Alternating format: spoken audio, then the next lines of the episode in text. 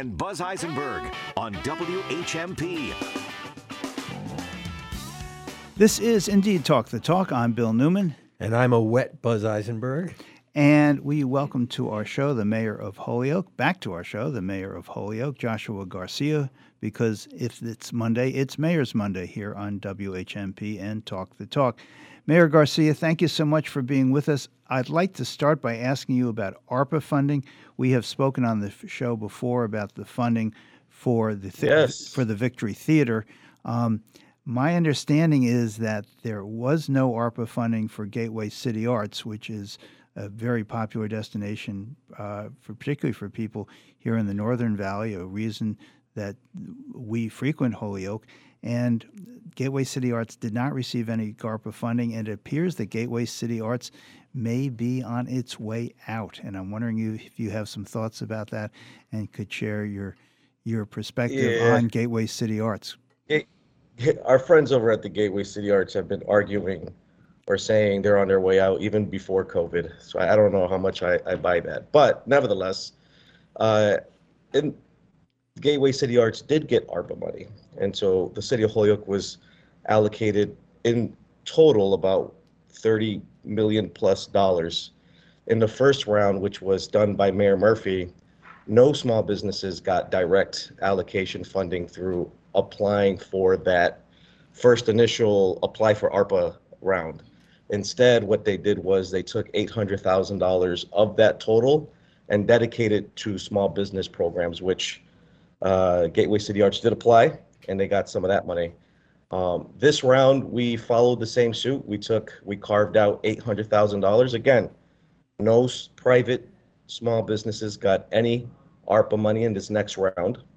Uh, we carved $800,000 out, and uh, they can, uh, you know, go after that. Although I got to say, this particular round for small business support program is focused on um, meeting codes. Uh, when we were doing renewal licenses, we found that a lot of businesses, particularly those that um, needed alcohol renewal licenses, weren't necessarily um, uh, on the up and up with their uh, inspections. And so we understand that small businesses, it can cost a lot to put a sprinkler system, for example. And so we're, we're looking at things like that to, to try to support those that are really struggling to make ends meet.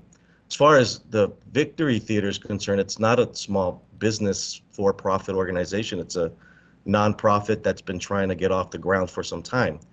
Gateway City Arts got off the ground. They're operating. Um, uh, you know, so I, I think I think there's a little bit of misguided uh, information put out there as far as the city's intent and how we allocated ARPA. Um, but that's okay. Um, you know, I, uh, we we take the punches, be it may. I take full responsibility, and I'll just continue working from the bottom up in support of the what the community desires when it comes to how we allocate these funds. Do you recall, uh, Mayor, how much money Gateway City Arts received in ARPA funding altogether? So through the small business program, um, they were giving no more than twenty-five thousand. They they received about fifteen thousand, and that's on top of the tax incentives. Um, they had a five-year um, tax break um, and other funding sources. They were able to leverage community development block grants to support their businesses to get off the ground. Um, uh, you know, we all love Gateway City Arts. Um, I don't think that their operational model needs to depend on um, that heavily on, on grant resources to stay alive. It's Dan. Uh, I have a question for you, Mayor. How does the city of Holyoke determine who gets ARPA funding? Is there a committee that sets it up? Are you involved in it? How does Yep. that work? Yeah, so we have one, two, three, four, five different phases. There's a community advisory committee. There's a um, also, also the Office of Community Development, the team there. Then we have DGNR, the Development Governmental Relations Committee of the City Council. Then there's the full City Council, and then I make my final um, decision because the, the final decision does rest with the mayor. Um, but instead, here we follow a system that allows for a great deal of community input.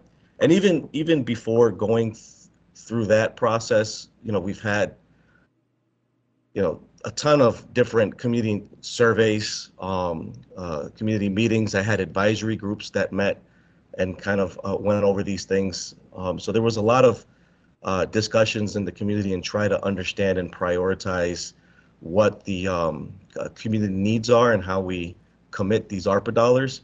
And once we got to the um, allocation part, these different groups I just described met, had their public meetings, went over the requests, and made their recommendations. Um, I have a link here I can forward to you, and it's all on the website. There's, it's not like in Springfield where businesses got uh, dollars here, dollars there, depending on who you knew. Uh, here, we we we were really trying to be as strategic as possible.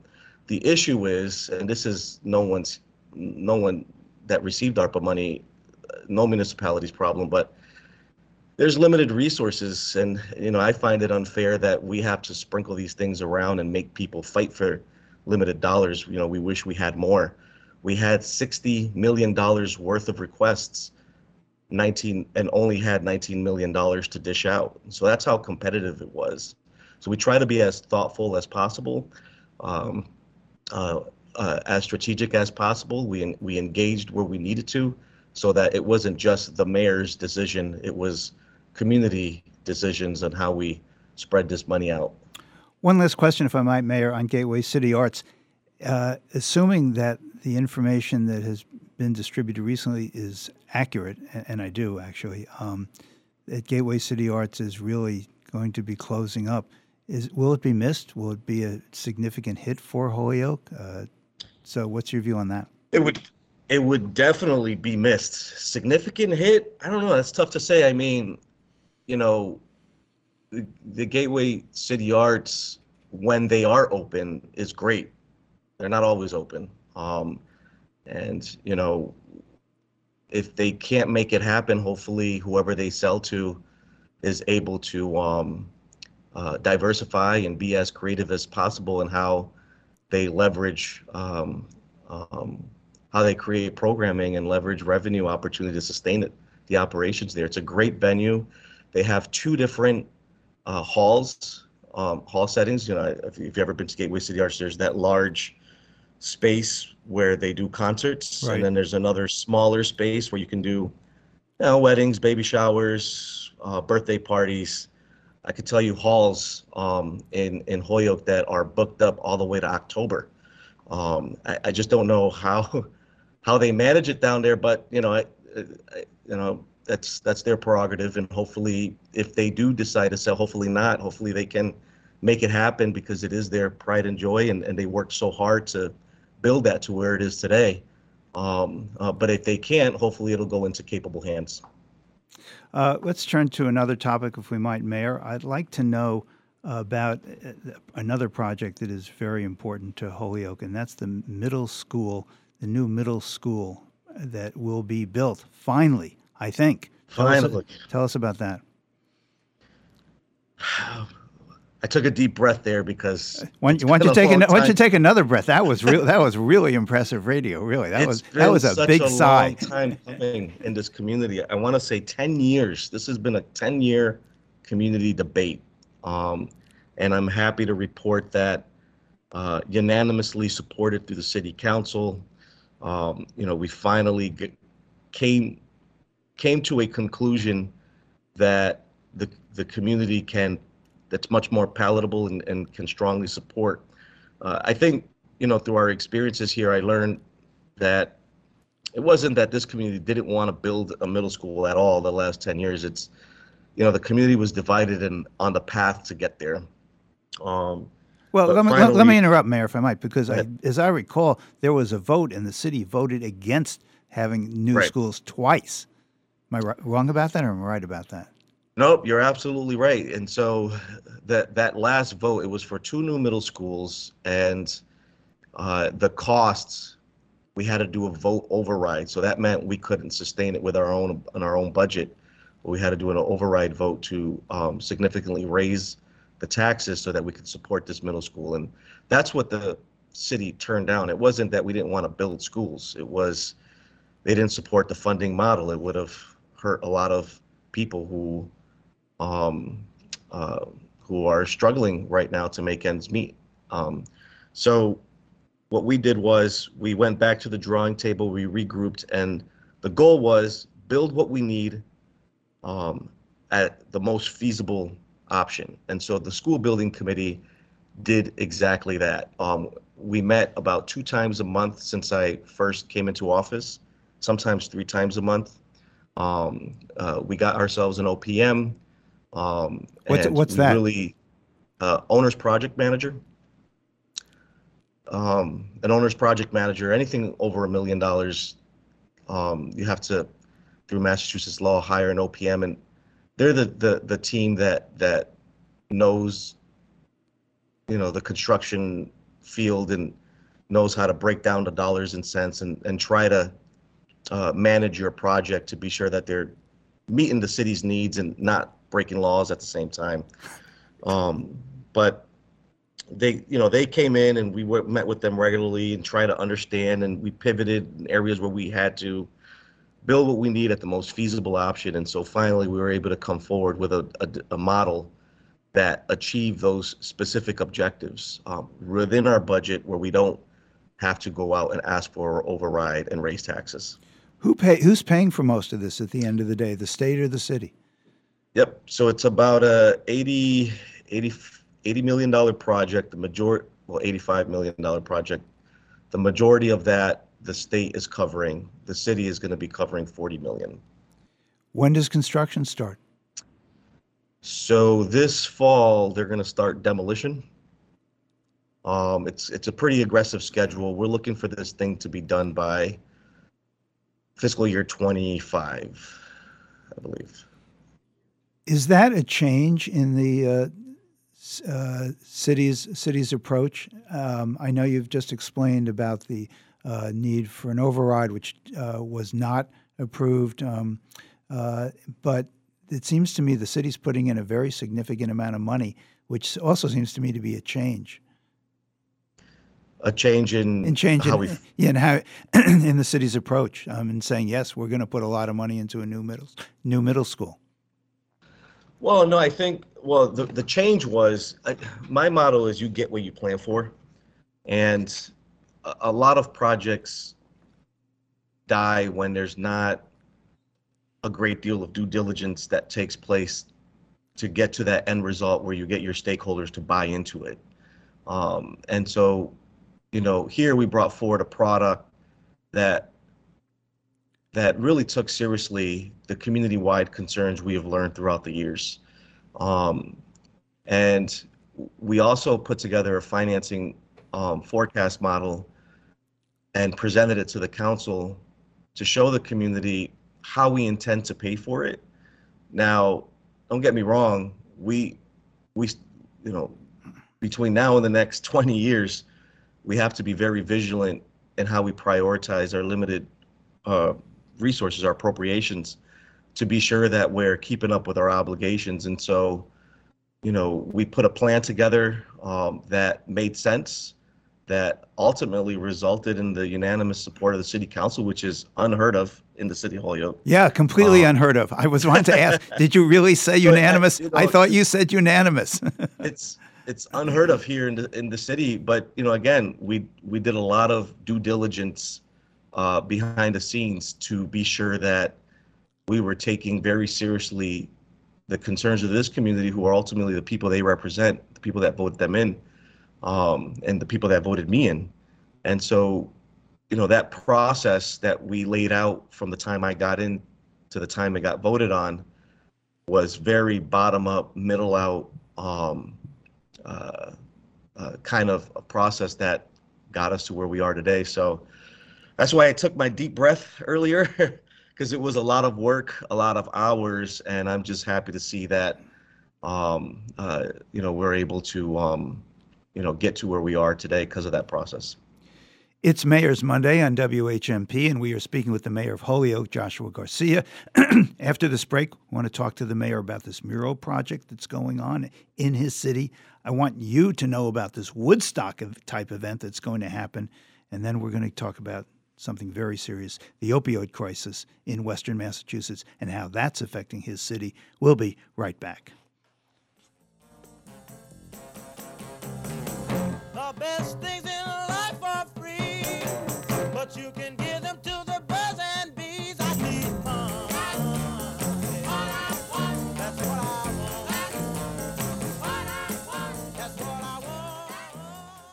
Talk the Talk with Bill Newman and Buzz Eisenberg coming up right here on WHMP. The Western Mass Business Show with local dynamo Tara Brewster, Saturdays at 11 and Sundays at 2, only on WHMP. Brought to you by Business West. The vital business news in Western Mass is in Business West. The Western Mass Business Show with Tara Brewster, WHMP.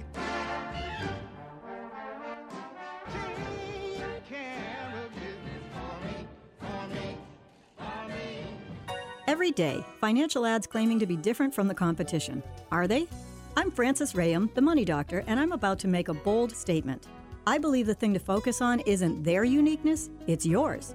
No one has the same financial situation or needs as you, and no one can help us help you better than you. But the truth is, when it comes to managing money, most of us are not as successful as we'd like to be. No matter how focused we are, it's almost impossible to separate emotion, and being in a relationship can further compound the issue. That's why I developed Hug Your Money.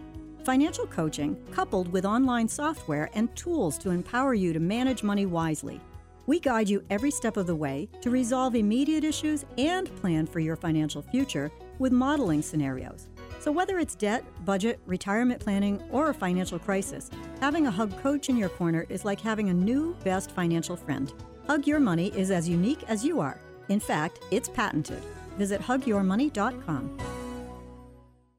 What's cooking at River Valley Co op? Here's avid eater, grocery shopper, and co op member Bill Newman. Ah, summer in New England, and the local farmers are showing up at the co op every day with summer berries, basil, and tomatoes, an endless bounty of fresh fruits and vegetables. In the co op meat department, local chicken from Reed Farm, house made brats, sausage, lots of grilling ideas. And in the co op cheese department, get fresh mozzarella for your caprese salad. River Valley Co op, wild about local. Everyone is welcome. You're listening to Talk the Talk with Bill Newman and Buzz Eisenberg, WHMP. On this Mayor's Monday, we continue our conversation with the Mayor of Holyoke, Joshua Garcia. It is, as Buzz pointed out at the very beginning of the this hour, it's raining. It's really raining. Cats and dogs. I never understood that phrase, but it's raining a lot out there, and it is affecting many roads and many many communities. How it's how is it affecting Holyoke, Mayor? Rain is good. Good things come out of rain. We got to look at the positive side. okay, we're all we're all, we're all in favor of grow, growing things with rain. what what's the downside? Well, it's it's it's not impacting us like what we see in Hilltown communities. I hear stories, and I remember when I was town administrator at Blandford, and we had downpours, roads washing out, dirt roads, and people. You know, we don't have those issues here, but the one issue we do have is the uh, overflow into the Connecticut River issue every time it rains. So I don't know if you guys are familiar with uh, this problem, but we're talking about raw uh, sewage. We're talking about raw sewage going into the Connecticut. Yeah, pretty much. So, you know, when it rains, our our, our sewer system collects that um, stormwater runoff and, and, and treats it. Um, uh, but when we have downpours like we had the other day or what we're experiencing now all week, um, the system gets compromised. And the way that it's designed is that when it when it gets compromised like that, untreated water and and essentially waste overflows into the system, uh, into the river, Connecticut River. The city of Holyoke is on what they call a long-term control plan, a consent decree with the federal government for quite a while. Um, Holyoke, Chicopee, Springfield, many towns that have this kind of a system um, where untreated uh, water is going into the river and then making its way to our, to our nation's oceans. Um, you know, in that long-term control plan, we have uh, strategies at play to to do incremental investments to to improve the system so that we no longer have that problem going on. But you're talking about, you know, when I say long-term control plan, 20 years before um, we can. So every time there's a rain like that, we have to legally notify the public um, and let them know that, hey, you know, untreated water is making its way into the river. Uh, please be advised before you go fish or swim in the water. And my understanding, Mayor, is that Agawam, West Springfield, and Springfield, the problem is becoming acute. We've had so much water, rain this season. It's uh, it's really becoming an acute problem. It's not a it's not a, a a good problem to have. I mean, it's it impacts the environment. We all sh- share this river, and whatever flows in there travels its way all the way to the ocean. Um, and so many uh, people that recreate on the river and um, the wildlife and and uh, um, that you know access that river. It, it's it's uh, it's definitely a problem, which is every reason why the federal government has this initiative where they're working with cities and towns to try to upgrade their system so this problem no longer happens. The problem for communities like Holyoke, though, is that it's extremely expensive. Um, other municipalities might be able to afford that, but in, in Holyoke, you know, uh, it's a different kind of situation here, and a conversation we've been having with our delegation about how we can get some federal help to subsidize these costs because it's going to really hurt um, the user rates and the ratepayers uh, when they have to pay the bill. Did I hear you correctly, Mayor, that you said it's going to take up to another 20 years to fix this? It's a it's a so that's why they call it the long-term control plan. It's like, you know, in this consent decree, it's an agreement between the municipality and the federal government that says, yep, we we we understand um, we need to do this. Uh, we also understand that it's not feasible to complete this next year. Um, and so here's a, so they break it down into phases. Um, so that, you know, just to give you phase one is $10,500,000 just for phase one. Um, and then we have a phase 2A and a phase 2B, um, which is going to be implemented throughout the, the, the decade or so. Let me turn to some other uh, uh, infrastructure issues. Uh, and on a more positive note, I think, um, there's a mural project going on in Holyoke. I don't think most of our listeners know about it, so tell us if you would, please. Yeah, more positive. I like to talk about it all, good or bad. Let's just get it out there. uh, mural project. Yeah, I, have I've had enough. I, I was just imagining what it was like to be a fish in the Connecticut today. It was it was it was not a pretty thought. let's I go. know. Let's go to murals. My stomach too.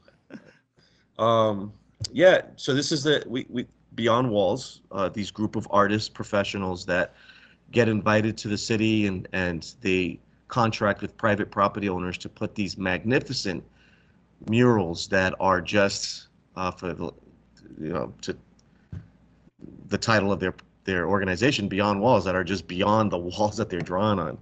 Um, this is our second year inviting these artists from around the world into the city. Um, and they're really creating quite the buzz out there. There's a lot of chatter um, uh, folks gathering to observe them paint these murals um, from the day even in the middle of the night um, and people and when they're done people from all over the place coming into the city to tour these murals. And then you got folks that have interpretation of the murals and you know whether good or bad it's starting a conversation. It's um, uh, creating dialogue. Um, it's a it's a uh, you know just i'm just thrilled to be able to you know have them here in our city and, and engage to the level that they have been. And this is where in the city, Mayor? throughout the downtown area. So um, in South Holyoke, um, you got a couple along Main Street. You got a couple that are new now on Maple Street. So there's about this year they did about 20 new murals. Um, last year, I think it was about 10 or 12 murals. So it it's adding to um, uh, you know our mural portfolio, for the lack of better terms, uh, into our city. Which you see in some ways as a tourist attraction or simply something to enhance uh, art and public art in the city or both? a combination of all of that. I mean, I'm pretty um, engaged on my different social media platforms and news feeds, and just watching the different um, uh, people that I'm connected with posts on their visit to a mural. Um, there's been already a multitude of um, mural tours where large groups have been gathering and just visiting each one and sharing their experiences on social media. Um, uh, it's it's it, you know I've never seen that before um, here in the city. I grew up, born and raised in the city, lived in downtown for a very long time, and it's refreshing to see people wanting to actively come into the city and observe a mural um, and you know the secondary impact that offers to the local businesses and establishments. Um, so it's it's um, you know I'm, I'm, I'm humbled by it. Uh, Mayor Garcia, in terms of people coming to Holyoke, there is a festival that will it will stop raining sometime, and there is going to be a festival in Holyoke. Uh, describe Rain or shine. the- described to me as a Woodstock Woodstock type festival. I don't think most pe- listeners kn- know about it yet. So enlighten us, if you would, please. Oh, remember we talked about this last year when the Fiesta Patronales happened last August. Um, it was very successful. Thousands of people came. I, I know people often, you know, talk about Celebrate Holyoke. Um, this is Celebrate Holyoke 2.0. Um, it's much bigger um, and, and much more uh, interactive. And um, this year they're doing it again. Um, they bring uh, high, you know, uh, uh, I forget the name of the phrase, high level artists to come and perform. And uh, this is a very popular, um, when I say Fiesta Patronales, every town in Puerto Rico has their own Fiesta Patronales.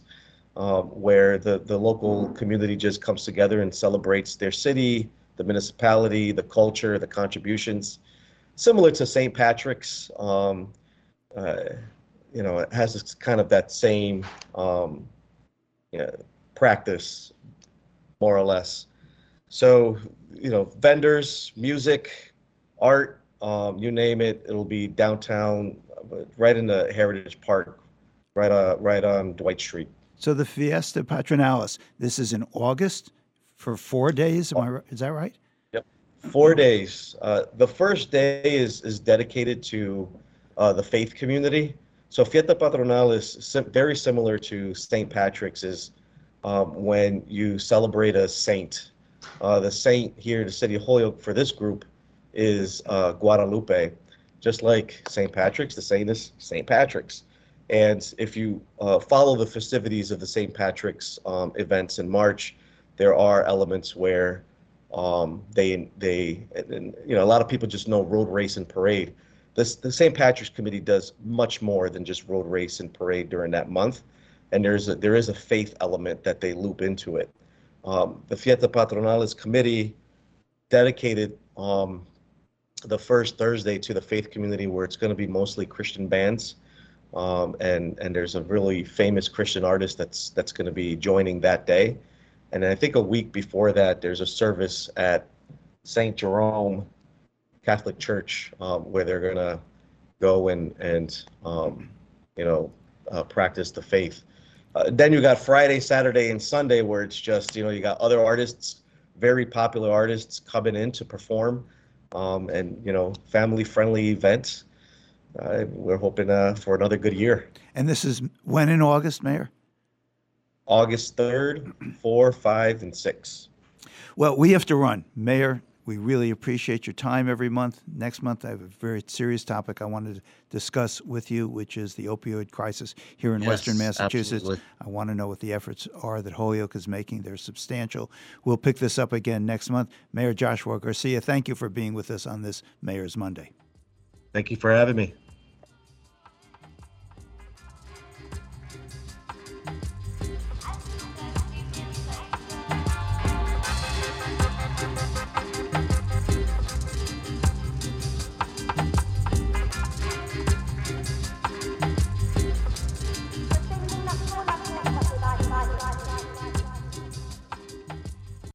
You're listening to Talk the Talk with Bill Newman and Buzz Eisenberg.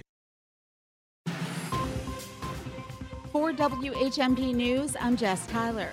The Commonwealth is pursuing plans to build a new $50 million women's prison to replace the one in Framingham, but activists are fiercely opposing the plans. In response, State Senator Jo Comerford introduced a bill that would place a moratorium on the construction or expansion of prisons and jails in Massachusetts. Comerford is advocating for increased access to education, job training, and medical care within prisons to break harmful cycles that leave people worse off when they get out of prison than when they were arrested. I am not alone in believing that there is no such thing as trauma informed prisons and jails. No such thing. Incarceration is inherently traumatic. The prison moratorium bill would still allow for repairs to existing buildings, so current buildings could still be maintained and improved, just not expanded. Northampton City Council is considering a new building code that will discourage the use of fossil fuels. The City Council advanced the proposed order last month to the Committee on Legislative Matters. That committee will then decide whether or not to send it back with full recommendations. The building code would require on site solar installations and wiring that would enable a switch to all electric at a future date if needed for any new builds. Developers have expressed concerns that if the building code is approved, it would increase the cost of building in the state. Western Mass UPS workers held a practice picket yesterday as contract negotiations between the United Parcel Service and the Teamsters Union came to a standstill. About 100 UPS workers showed up in front of the warehouse in West Springfield. Both sides said the other is to blame in the negotiations ending. Today we're going to have mostly cloudy skies, and those storms and showers are here to stay. They should calm down by the late evening. We'll have highs in the mid to high 70s. Then tomorrow we'll have some spot showers throughout the day with a sun cloud mix. Highs are in the mid to high 80s. I'm Jack Wu with the 22 News Storm Team on 1015 WHMP. This news update in Spanish is brought to you by our friends at Holyoke Media. Yo soy Johan Rashi Vega con la síntesis informativa de Holyoke Media. La representante estadounidense Marjorie Taylor Greene, una fiel aliada del expresidente Donald Trump, fue expulsada del grupo House Freedom Caucus de línea dura después de enfrentarse con una colega legisladora, dijo un miembro del caucus. La decisión de expulsar a la incendiaria Greene del grupo de línea dura de aproximadamente tres docenas de personas se produjo semanas después de que ella participara en un acalorado enfrentamiento en el piso de la Cámara de Representantes con la representante Lauren Boebert sobre el plan de esta última para tratar de forzar una votación para destituir al presidente demócrata Joe Biden. En otras informaciones, las autoridades estadounidenses otorgaron el jueves la aprobación total a un fármaco para el Alzheimer que se sigue de cerca, allanando el camino para que Medicare y otros planes de seguros comiencen a cubrir el tratamiento de las personas con la enfermedad que les roba el cerebro. La Administración de Alimentos y Medicamentos aprobó el fármaco intravenoso Leqembi para pacientes con demencia leve y otros síntomas causados por la enfermedad de Alzheimer temprana. Es el primer medicamento que se ha demostrado de manera convincente que ralentiza modestamente el deterioro cognitivo causado por el Alzheimer. El proceso de conversión de un medicamento a la aprobación completa de la FDA generalmente atrae poca atención, pero los pacientes y defensores de la enfermedad de Alzheimer han estado presionando al gobierno federal durante meses después de que los funcionarios de Medicare anunciaran el año pasado que no pagarían el uso rutinario de medicamentos como Leqembi hasta que recibieran la aprobación total de la FDA. La gran mayoría de los estadounidenses con Alzheimer obtienen su cobertura de salud a través de Medicare y las aseguradoras privadas han seguido su ejemplo al retener la cobertura de Leqembi hasta que reciban el respaldo completo de la FDA. Yo soy Johan Rashi Vega y esta fue la síntesis informativa de Holyoke Media a través de WHMP. This news update in Spanish has been brought to you by our partners at Holyoke Media. You're listening to Talk the Talk with Bill Newman and Buzz Eisenberg, WHMP. And this is Black in the Valley with Amilcar Shabazz, who is a professor in the African Africana. What's the na- proper name of the department? Shabazz? Well, it's Afro American. African American Af- Studies Department of Afro American Studies. Yep. Okay. Thank you. Uh, where he has taught for many years, and of course is a community activist and renowned for his activism. I would like to ask you your reaction to the Supreme Court's decision regarding affirmative action and how you think that is going to affect the university. We did ask President Marty Meehan when he was on the show last Thursday his thoughts about that. I'd really appreciate hearing yours. Professor? Well, immediately as it came out, hitting me rather emotionally, I uh, put out that, that, you know, my opinion of the Supreme, this current uh, Supreme Court of the United States is it's a trash court. Um, the, uh, the, the it's trash thinking, it's trash politics, um, it's trash, and uh, they're trash in terms of their ethics. Um, and uh, and I'm not being partisan here, but primarily uh, the six that vo- that voted uh, uh, in the way that they did against affirmative action are the ones I are, are most in the crosshairs of my criticism. But a little more seriously, um, what we have going on is this fight over, as Lani Guinier points out, uh, a meritocratic idea of society, uh, merit being based upon a very um, specific set of criteria that we should not question. The prosaic way of thinking about that that criteria is hard work. I worked hard. I bust my chops. I did everything right. I and versus um, and, and I should be evaluated as an individual. And if someone who did not work as hard, again, according to this narrow criterion of merit, they should not get in over me. And if they got in, it had to be because of some bleeding heart uh, racial liberalism that uh, that we've got to get rid of. And uh, and so that kind of narrative has been been pushing its way up uh, ever since the ascendancy of uh, the vision the, of the civil rights movement in the mid 1960s, early 1970s. It has been ascendant, um, and and and and now it has finally achieved a certain measure of um, victory uh, on the Supreme Court. I, however, um, think about the whole issue this way.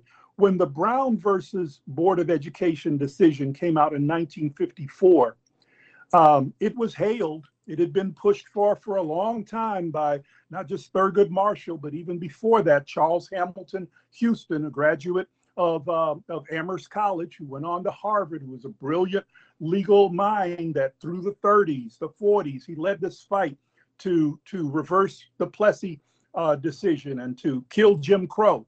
And so you got this big victory in 54 that was fundamentally on the ground meaningless. The schools systems in the country simply scratched their heads and said, "Oh, the local conditions won't allow me to do anything. We'll we'll we'll we'll spark riot. We'll we'll have blood in the streets if we try to comply uh, uh, precipitously to this decision." And they did nothing. 10 years later, when I'm going to element, when I start elementary school, my public elementary school was 100% black. There was no, the teachers, the administrators, the secretaries, the janitors, and all of the students was 100% African American. Okay. And this is 10 years after the Brown decision. So, in my mind, in some ways, we should take a lesson from that and and really administrators, people involved, uh, should just ignore it and say, bring on the lawsuits, okay, and cite local conditions.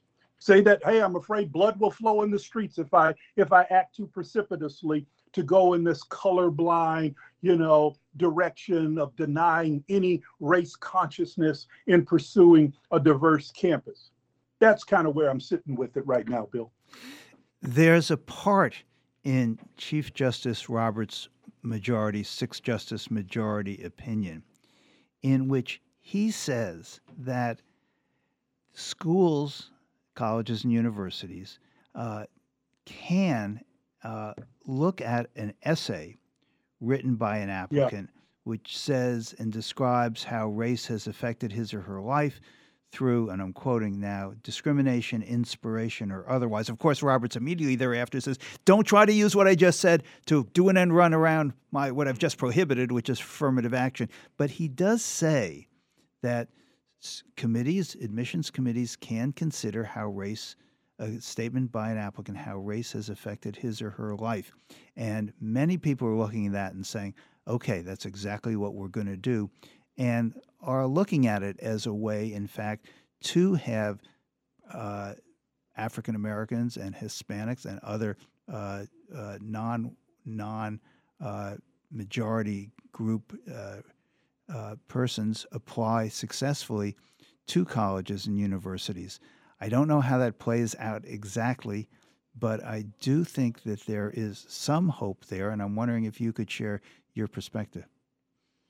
Um, yeah, I, and, and you made another, brought up another interesting point um, right after the decision came out uh, on the on the radio show that how the the exemption that was given to the military academies, to West Point, to the Naval Academy, and so on, that uh, that it's okay for them to, uh, um, as they would see it, as Roberts would see it, practice racial discrimination because uh, we must have a diverse military command, but we don't need a diverse. Uh, we don't need to take the any any extreme measures to create a diverse corporate boardroom uh, uh, situation. So um, in in both cases, here is the um, I think the, the the issue.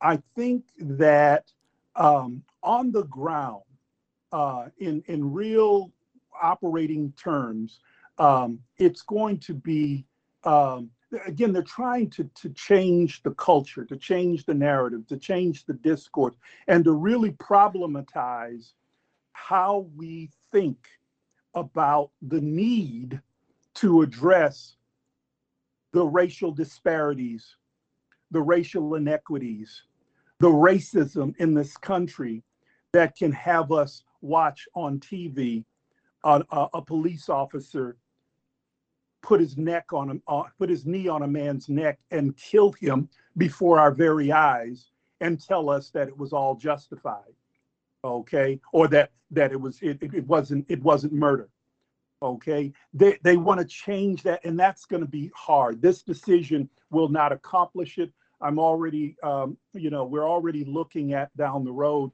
a case out of Alexandria, Virginia, concerning what they called an elite public high school, and how now that case is working its way up to the Supreme Court, where uh, maybe next year, this time, they're going to then strike down uh, what is effectively a race neutral policy at this uh, Alexandria, Virginia public high school. So uh, I think there's more to come. This is not a definitive word, and and Roberts's kind of you know statement there and the exemption to the military academies only shows that this is not the the end of affirmative action. It's the beginning of the end, if you will. We are speaking with Professor Amilcar Shabazz from the Afro American Studies Department at the University of Massachusetts Amherst and renowned community activist. We're going to take a quick break, and when we come back, I want to continue this conversation about what the Supreme Court said about the military academies. It implied pretty pretty strongly that affirmative action in the military academies was fine because it's a matter of national security, but colleges and universities and how people are educated, nah, that's not a matter of national security. It's really bizarre. We'll be right back.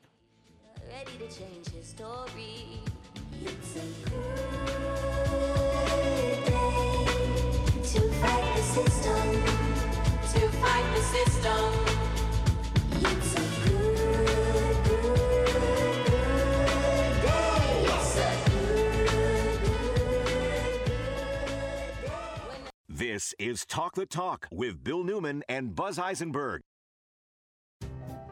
This week's Shop Tuesday is Simple Gifts Farm Store. This Tuesday at 9 a.m., Simple Gifts Farm releases gift certificates for their farm store in North Amherst. Get organic produce, pasture raised meat, free range eggs, local dairy, and more at Simple Gifts Farm Store. And this Tuesday, you save 30%. Simple Gifts Farm Store in North Amherst. Available this Shop Tuesday at 9 a.m. on the Shop 30 store at WHMP.com.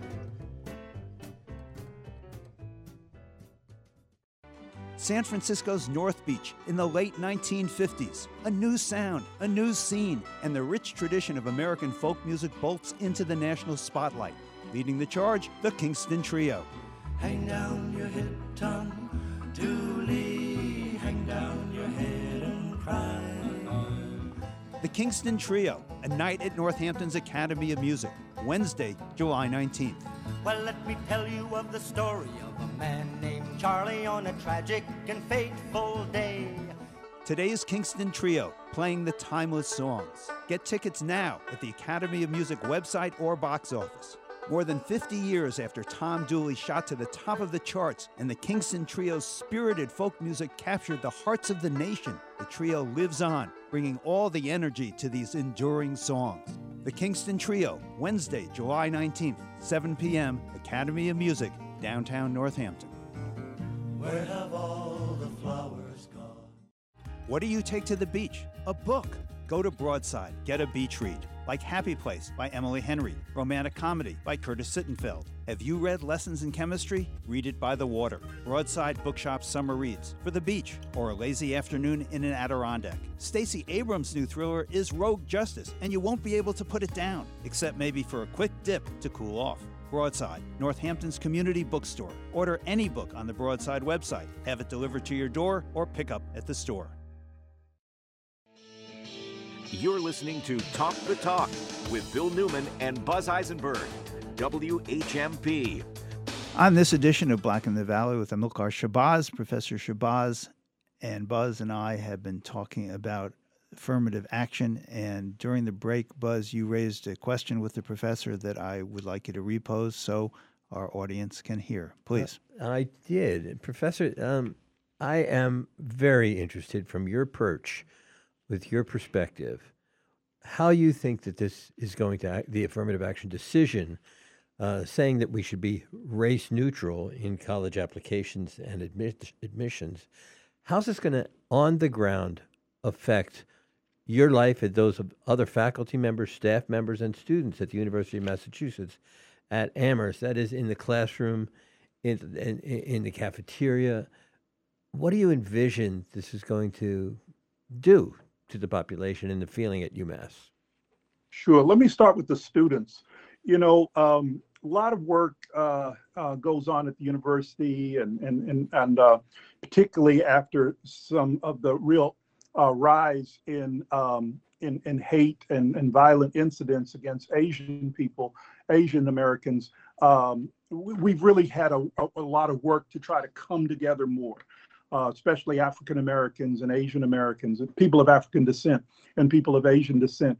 And I think there's going to be an uptick in that kind of work toward greater solidarity, greater understanding. Um, you know, the cynical nature of this whole decision and the way it was was crafted by the uh, um, the, the, folks who pushed this is that it suggested uh, efforts to try and um, uh, uh you know, repay and repair and uh, help African Americans in this society occurs necessarily uh, to create quotas against Asian Americans and holding back Asian Americans who are working hard and doing doing all the right things and and uh, uh, being model model uh, uh, students.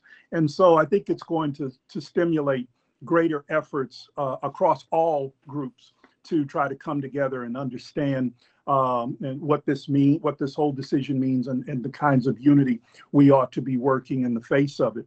At the administrative and, and faculty levels, um, I think some similar things will occur, but especially uh, to we really will need to sit and talk and and come to grips with what is this thing about creating an inclusive and diverse campus?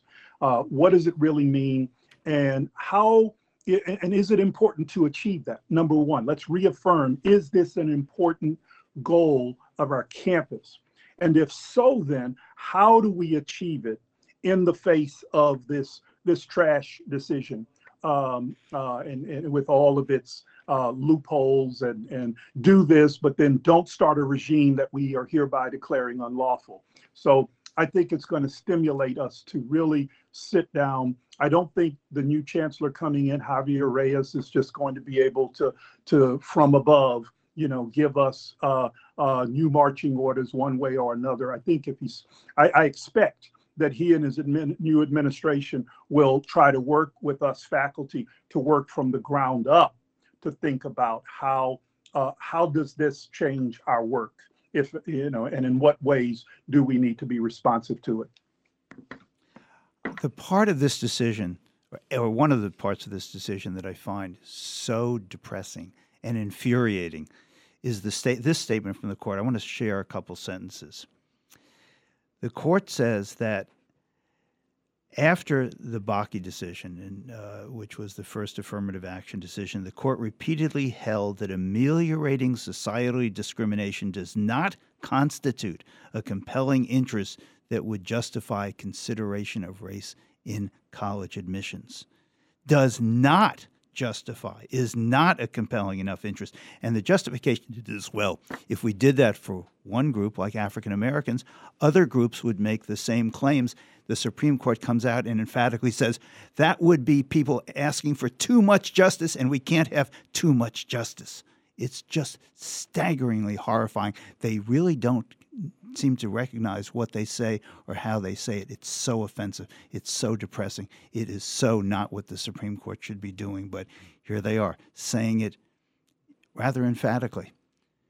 Yeah, in a book that um, I uh, wrote the introduction to and worked on editing some years ago, one of the earliest uh, publications on reparations called the 40 Acres documents. One of the documents I included in there and, and, and commented on was the um, uh, argument, the rationale of um, President Andrew Johnson as to why he was vetoing the um, the the extension of the Freedmen's Bureau, the bill that was to extend uh, um, the Freedmen's Bureau. This is right after slavery, 1865, and um, uh, the and his rationale was exactly the same logic that in America we've never done anything for anybody who has faced adversity, whether adversity at the hands of the government or adversity in general, and we won't we shouldn't start doing it now for the freed people.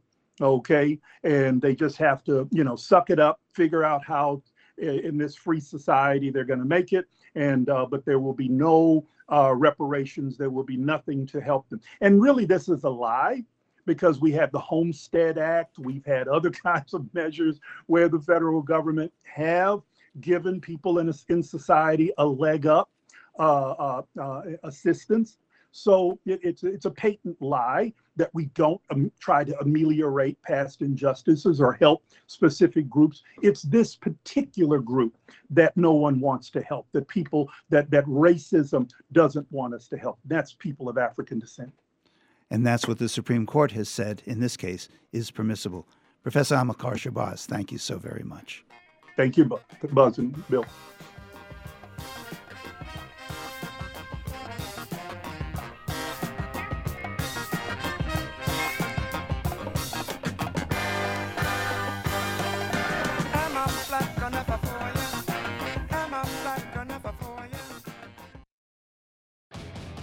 Find local news and local talk for the Valley.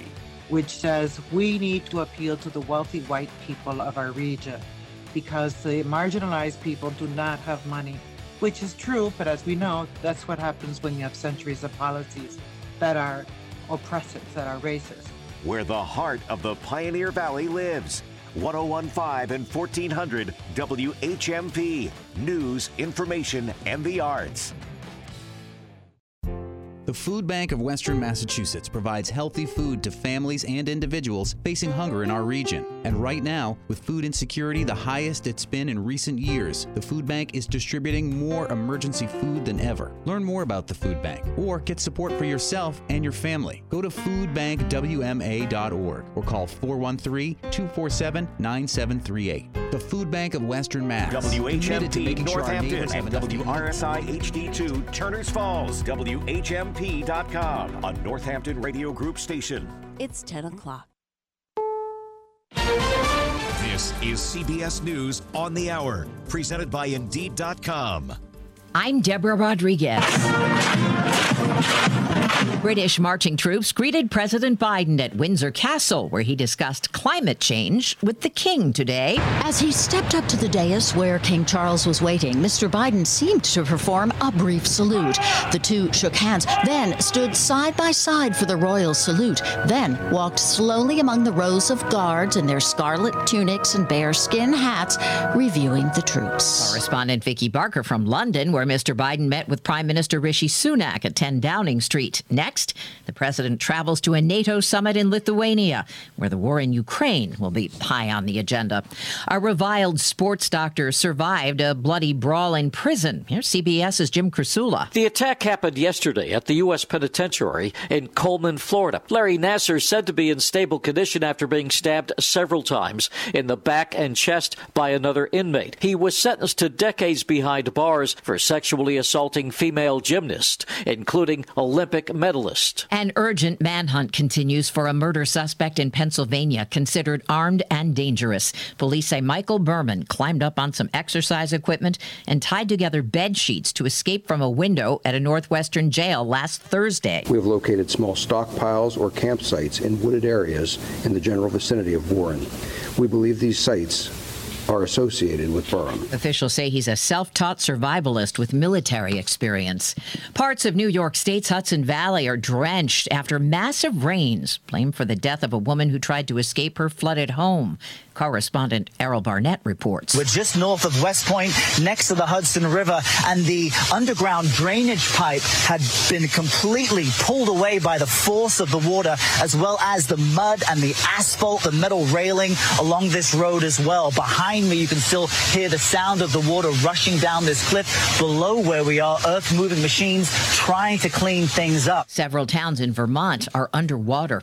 A judge in Oklahoma has thrown out a lawsuit demanding financial restitution for the three remaining survivors of 1921's Tulsa Race Massacre. The judge cited objections from the city, the Chamber of Commerce, and other state and local agencies.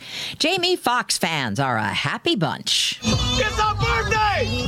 TMZ video shows the actor smiling and throwing up a peace sign to onlookers as he cruised down the Chicago River on a boat. It's the first sighting of the Oscar winner since he was hospitalized in Georgia in April for an unspecified medical complication. This is CBS News. Find great hires fast with Indeed. Their end to end hiring solution makes it easy to attract, interview, and hire candidates all in the same place. Visit Indeed.com slash credits. Have you Googled yourself lately? Are there negative posts from an ex employee or from a former client? Maybe an outdated news article or sensitive personal information about your family? Search engines don't always get it right. For right or wrong, it's your reputation on the line. That's where Reputation Defender by Norton comes in. One of the most trusted names in online reputation repair, Reputation Defender has been fixing people's search results for over 15 years. Their cutting edge approaches help you to wipe away unwanted information in your search results. They also promote the good stuff so that it rises to the top, helping you put your best foot forward. Your good name is too valuable to leave to the whims of a Google algorithm. Take control with Reputation Defender. You can start by getting your free reputation report card at reputationdefender.com or call 800 401 6681 to speak to an expert. That's 800 401 6681. For WHMP News, I'm Jess Tyler. The Commonwealth is pursuing plans to build a new $50 million women's prison to replace the one in Framingham, but activists are fiercely opposing the plans. In response, State Senator Jo Comerford introduced a bill that would place a moratorium on the construction or expansion of prisons and jails in Massachusetts. Comerford is advocating for increased access to education, job training, and medical care within prisons to break harmful cycles that leave people worse off when they get out of prison than when they were arrested. I am not alone in believing that there is no such thing as trauma informed prisons and jails. No such thing. Incarceration is inherently traumatic. The prison moratorium bill would still allow for repairs to existing buildings, so current buildings could still be maintained and improved, just not expanded. Northampton City Council is considering a new building code that will discourage the use of fossil fuels. The City Council advanced the proposed order last month to the Committee on Legislative Matters. That committee will then decide whether or not to send it back with full recommendations. The building code would require on site solar installations and wiring that would enable a switch to all electric at a future date, if needed, for any new builds. Developers have expressed concerns that if the building code is approved, it would increase the cost of building in the state. Western Mass UPS workers held a practice picket yesterday as contract negotiations between the United Parcel Service and the Teamsters Union came to a standstill. About 100 UPS workers showed up in front of the warehouse in West Springfield. Both sides said the other is to blame in the negotiations ending. Today we're going to have mostly cloudy skies, and those storms and showers are here to stay. They should calm down by the late evening. We'll have highs in the mid to high 70s. Then tomorrow we'll have some spot showers throughout the day with a sun cloud mix. Highs are in the mid to high 80s. I'm Jack Wu with the 22 News Storm Team on 1015 WHMP.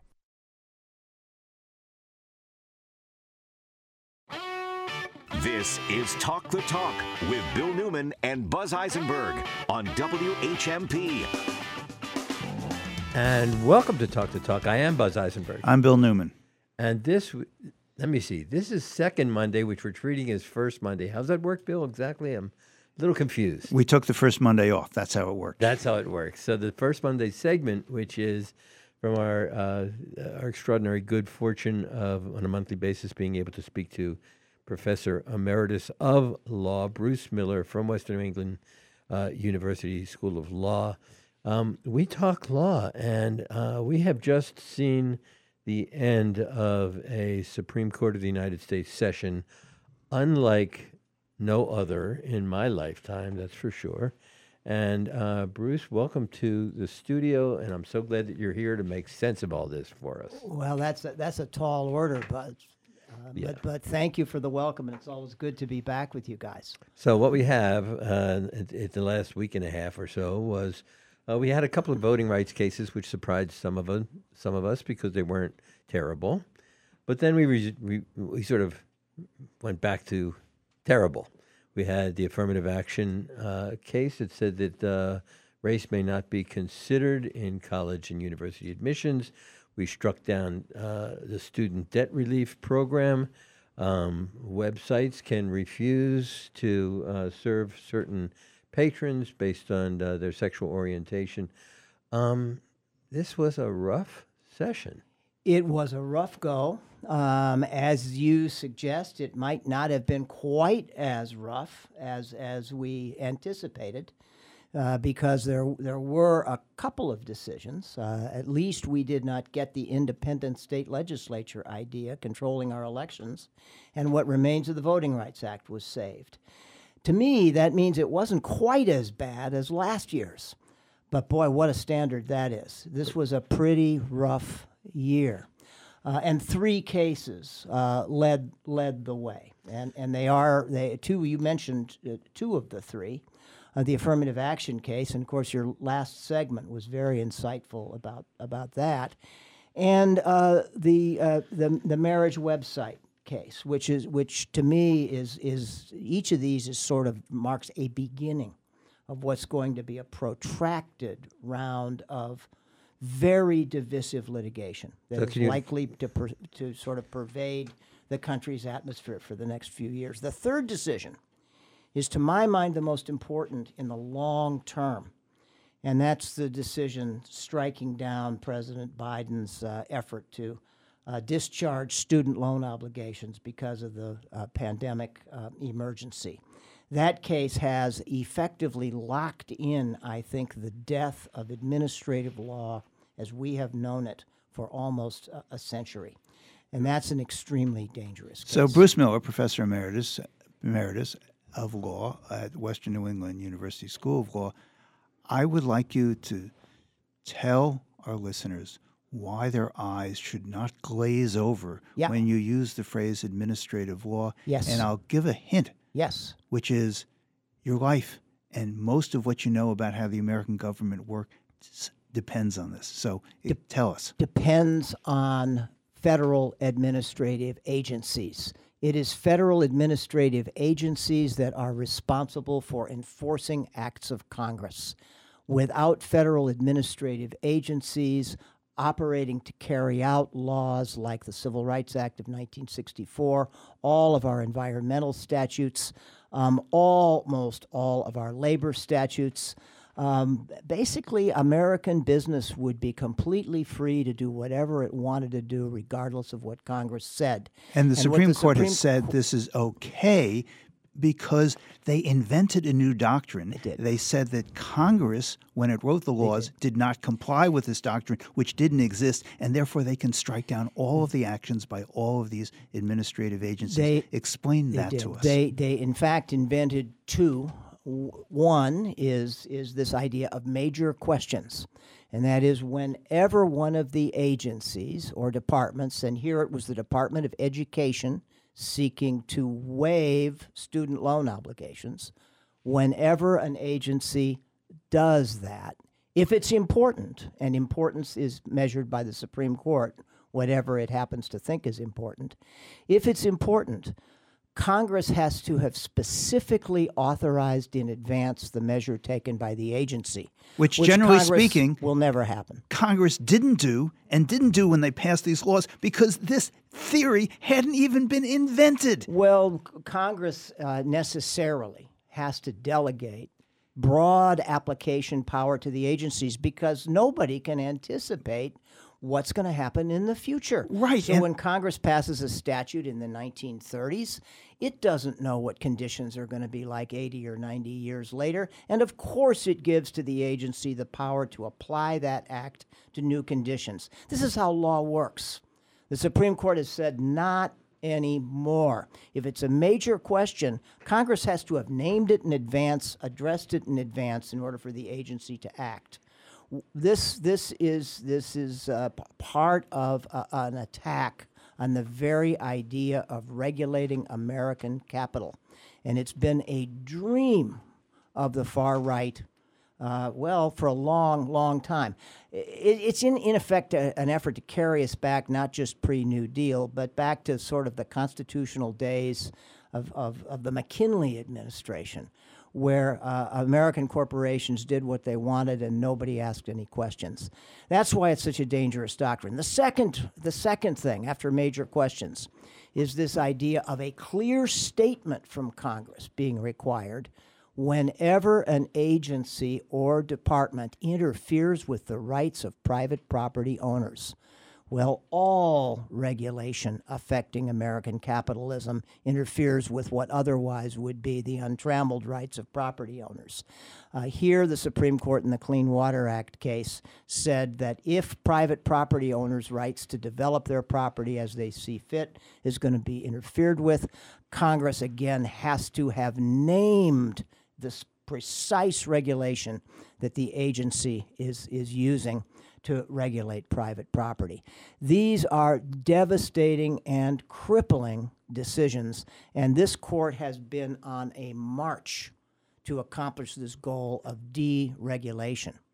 Justice Kagan devastatingly pointed this out in her uh, dissenting uh, uh, uh opinion um, in, in, the, in the case involving student loans. She says, from the first page to the last, today's opinion departs from the demands of judicial restraint.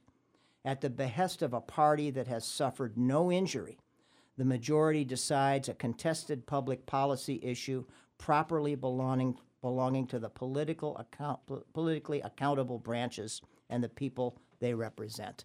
So K- Kagan has called it for uh, what it is um, and and and uh, we have we have uh, this advance on what I called administrative law, and you properly made it real, Bill. It's actually the power of government to protect us.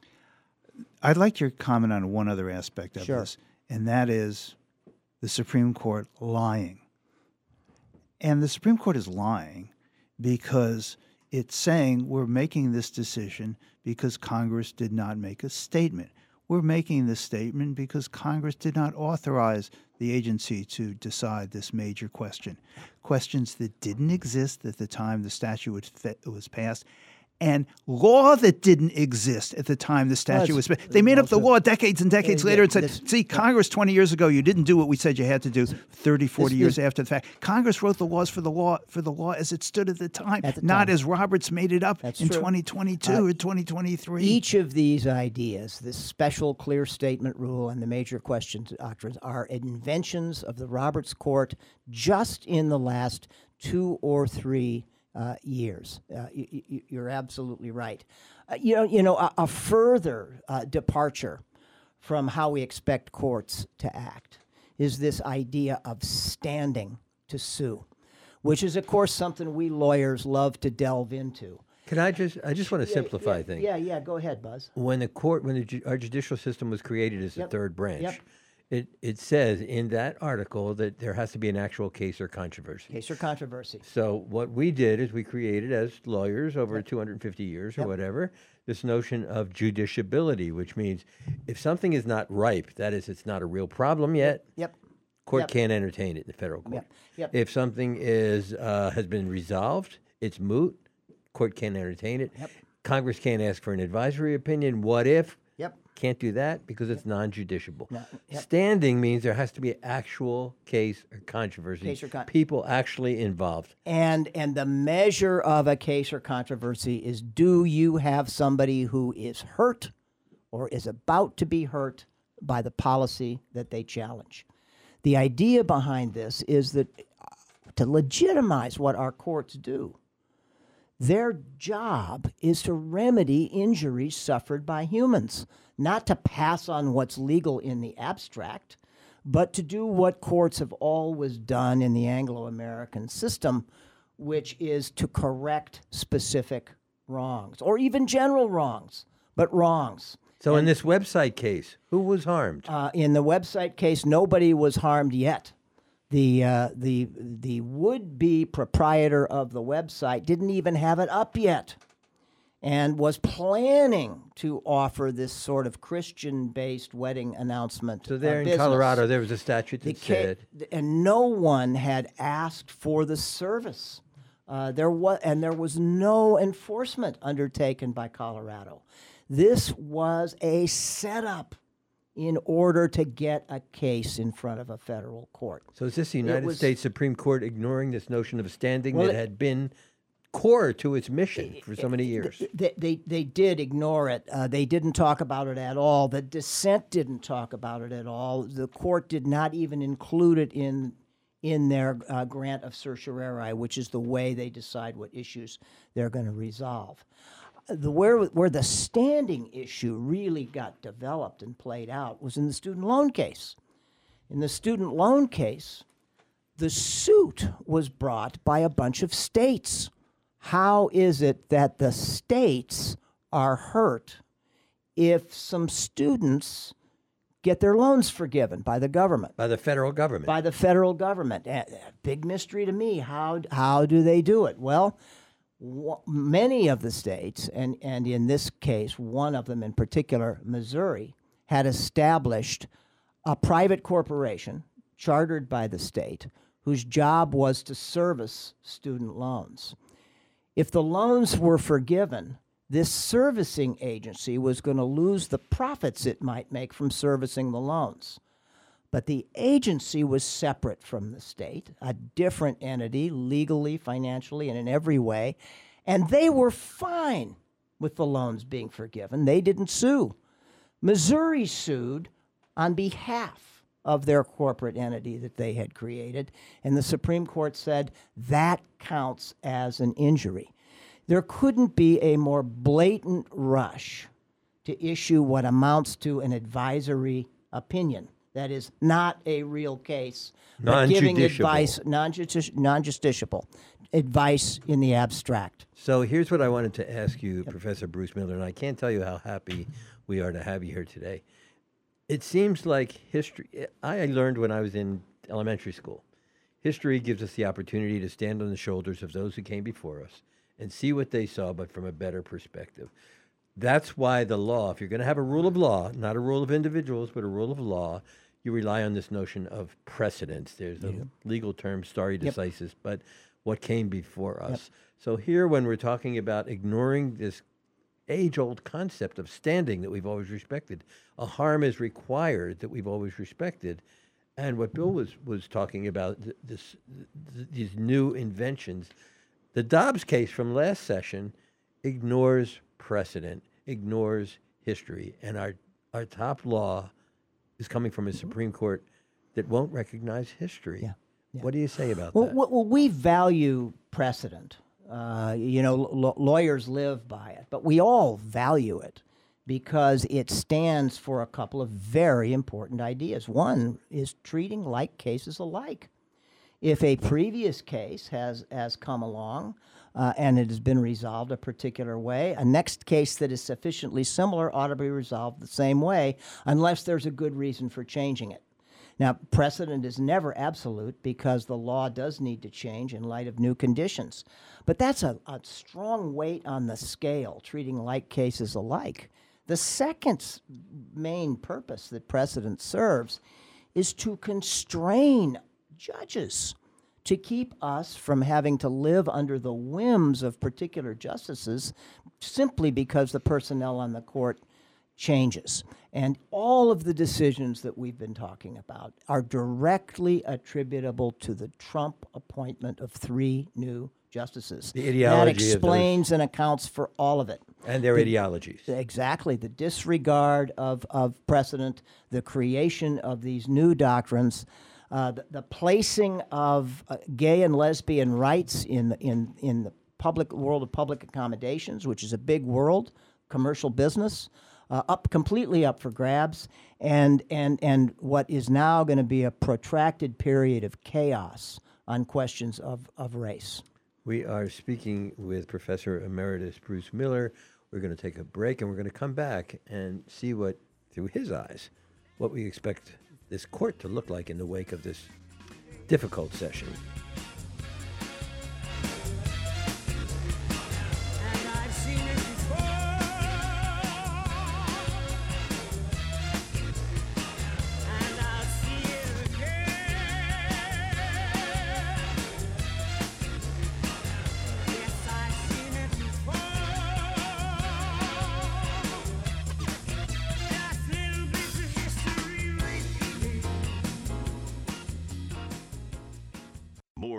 The Talk with Bill Newman and Buzz Eisenberg coming up right here on WHMP.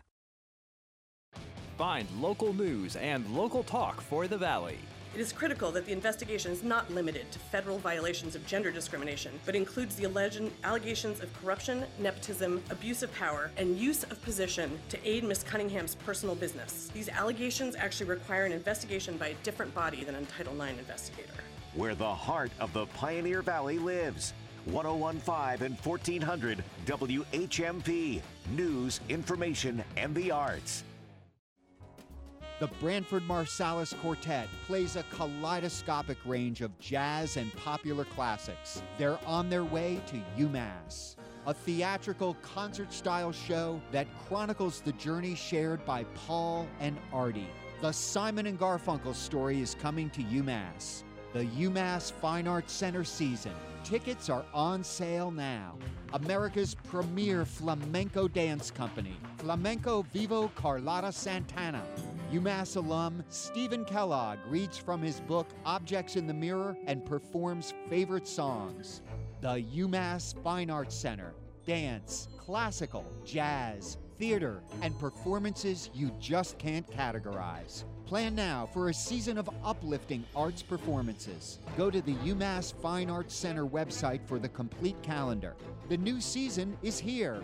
Get your tickets now.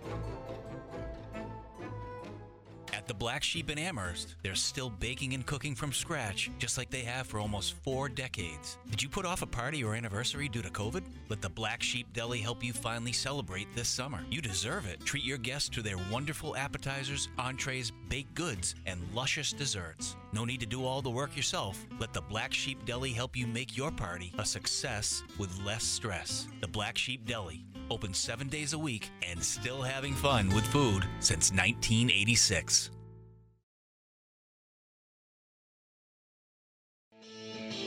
You're listening to Talk the Talk with Bill Newman and Buzz Eisenberg. WHMP. And we are back with Professor Emeritus Bruce Miller, and he was just talking with Attorney Bill Newman. We were talking about standing and just um, uh, there's so much to be talked about, but one of the things we really have to talk about is this notion of compelled speech. Yeah. Can, can, can you speak? Can you speak to us Uh, about I, compelled I, speech? and I, I don't feel in the slightest compelled to, to, to do so either, Buzz. Yeah, yeah. To, to me, the, uh, the the case from Colorado involving the uh, website, the Christian wedding website operator, uh, in in addition to probably being a setup case. Um, Meaning there was no standing, no real, no case real no real no real case at least not not yet on the merits of that case to me it was a very close question i believe that the court got it wrong but this this might be my my, my lifelong card carrying aclu stature um, I'm very sympathetic to arguments that the government not ought not to be able to compel someone to speak against what they believe. Um, uh, the issue that made this one different is that uh, the the website operators were not really acting as citizens; they were acting as participants in the marketplace, and participants in the marketplace uh, are required to abide in every state and by in the United States by the anti-discrimination principle. In a few seconds, can you describe to us what public accommodation means? We Public hearing that term. accommodation means you're you're in business to provide a service to the public. And you can't say, "Oh, And, you're black, uh, I won't serve you. You're Jewish, I won't uh, serve you." That's that's exactly right. But how about you're gay? I won't serve And you. and in this case, uh, the court said, if you're gay, I won't serve you, and they said, okay, and they did so on what is for right now a very narrow ground, and that is that the service that the website operator was offering was number one customized, individually tailored to each to each wedding, and secondly involved the speech of the website operator. They were going to be designing it. So it's possible that this is a very narrow, in my view, still wrong exception. But to illustrate why this is a tough case for me, here in Massachusetts, about 25 years ago, a feminist family lawyer named Judith Nathanson uh, represented women uh, in divorce proceedings. And these were, partic- in particular, women who had been the primary source of support for their husbands, who tended to be rich doctors and lawyers, putting them through law school and medical school, and then who were uh, abandoned by their husbands after, after uh, the support was done and the gravy started to roll in. Um, and and the MCAD um, uh, came after Judith Massachusetts Nathanson. Commission Against Discrimination. Yes, because she would not represent men in divorce cases. It's a very close similarity to the case that we see now. I think it's different because Judith Nathanson argued that in order to represent the female uh, plaintiffs uh, that she was in business to represent, a big part of her ability to do that was uh, the, the solidarity that came from being able to present herself as someone who represented only women. In other words, her ability to represent women effectively, as she saw it, depended on her ability not to hold out the same service to men. But as a general matter, we lawyers cannot and ought not to be allowed to uh, discriminate in whom we offer our services to. Um, and we are, are not uh, viewed as believing automatically in uh, any view we express on behalf of a client, uh, and nor should a website operator. And and uh, so in that case, I th- I think the court got it wrong, but I do think that this idea of compelled speech is an important one, and we are now going to see a wave of litigation about what counts as expressive activity for purposes of commercial business and what does not. Uh, we also have the, the intrusion of religion into this case. I think there's a chance that because this was a religious motivation, that the nose is under the tent for a religious exemption to public accommodation laws altogether. But it's a problem for me, Bruce Miller, Yeah. because I was raised in Atlanta. Yep. I remember colored water fountain, fountains and colored bathrooms and, and, and restaurants saying, it's our restaurant. We are free. Don't interrupt. Yep. Don't, don't, interfere with our ability Sure. to pick and choose Sure. who we make food for. Oh, That's exactly up right. to us. So exactly right. the Ollie's barbecue. What's the yeah, difference? Yeah, yeah. The- Is it that compelled speech? It's it, well, the only thing that can differentiate it is is uh, if if if what the service that you are providing requires that you tailor speech in a particular way to a particular client, and that that speech violates your most fundamental uh, beliefs. I don't think that's enough to allow for a compelled speech um, uh, exemption. But I do think it, pre- it presents a close and difficult case because I think there are situations, Nathanson's being one of them, where compelled speech ought not to be permitted to the government, even if it means uh, that there's an exclusion by us, a, a, a, a provider of public services. I, I really want to hear Bill Newman's thinking here after somebody who's been working Yeah, for Bill, almost a half a sort of century at for the the heart ACLU. of these questions. You've been protecting speech for a long time. This was a setup case. It was. Uh, it was an invented problem for Yep. the purpose of getting this case to the Supreme Court. Exactly right, as Uh, was Nathanson's. And this case is similar, I think, to other cases in which the court has uh, seized an opportunity, gone outside the normal channels so it could decide the case, one of which was the affirmative action cases, uh, which had no business being at the court. Yep. Court went down to the lower courts, seized it before there was even a final judgment, said, We're going to decide this. Yeah. Uh, why? Because they really wanted to get to They it did. and make the decision They they, made. Uh, I think that in the create in the uh, uh, creative, uh, what's the number? 303 Creative. 3030 Yeah. creative, um, the, the name of the website. Um, uh, that the issue is an invented issue. And we have to be very, very careful, I think, while I oppose to compelled speech. I'm not at all clear that this is compelled speech. This is something pretty mechanical. It's not like go and paint a Pica- you know Picasso go paint a Yeah. painting for me. It, right. It's much less than that. Yeah. Yeah. And and Yeah. I'm not It- sure that the that the website owner is being forced to say anything personal. Um, yeah. So I I'm, I I I, I, Well, I, agree. I'm, it raises. I'm not. I'm not sure. I'm not sure either. I'm. I'm. I am concerned. I guess as as in a world of precedent, assuming we live in one even partially, about the future case implications. This one was a a, a, a setup case for sure. I mean, I've, I mean, h- how many gay couples are going to want to pick? A homophobic web, website operator and say, "I want you. I want you to, to make these these Yeah. this create Uh, create this website you for know, my- the most the- important day of my life." the case was a pure setup. There hadn't been anybody who had requested, Which it. is why the Supreme Court should been. never have taken the case. Well, there it should have been dismissed in the lower federal courts for lack of standing, absence of an injury, absence of any enforcement proceeding. It wasn't a real case, and I hear your point as being, Bill. Here, there is unlikely to ever be a real case. Um, on the other hand, there are instances where the government can get in the business of telling people what they have to say. And there are some instances, I think, where people who say things for a living ought not to be compelled. And the question is uh, figuring out when those are. This wasn't one of them. Well, we're going to have you back on to help us figure out when those situations are, Bruce Miller. As always, here's the good news. Because we're doing first Monday on the second Monday, we don't have to wait as long to oh, have you back on the show. Just three weeks. It's always a pleasure. Thanks, Thank you, Buzz and Bruce. Bill. We're going to take a break. We're going to be right back with Writer's Block with Megan Zinn. You're listening to Talk the Talk with Bill Newman and Buzz Eisenberg. For WHMP News, I'm Jess Tyler.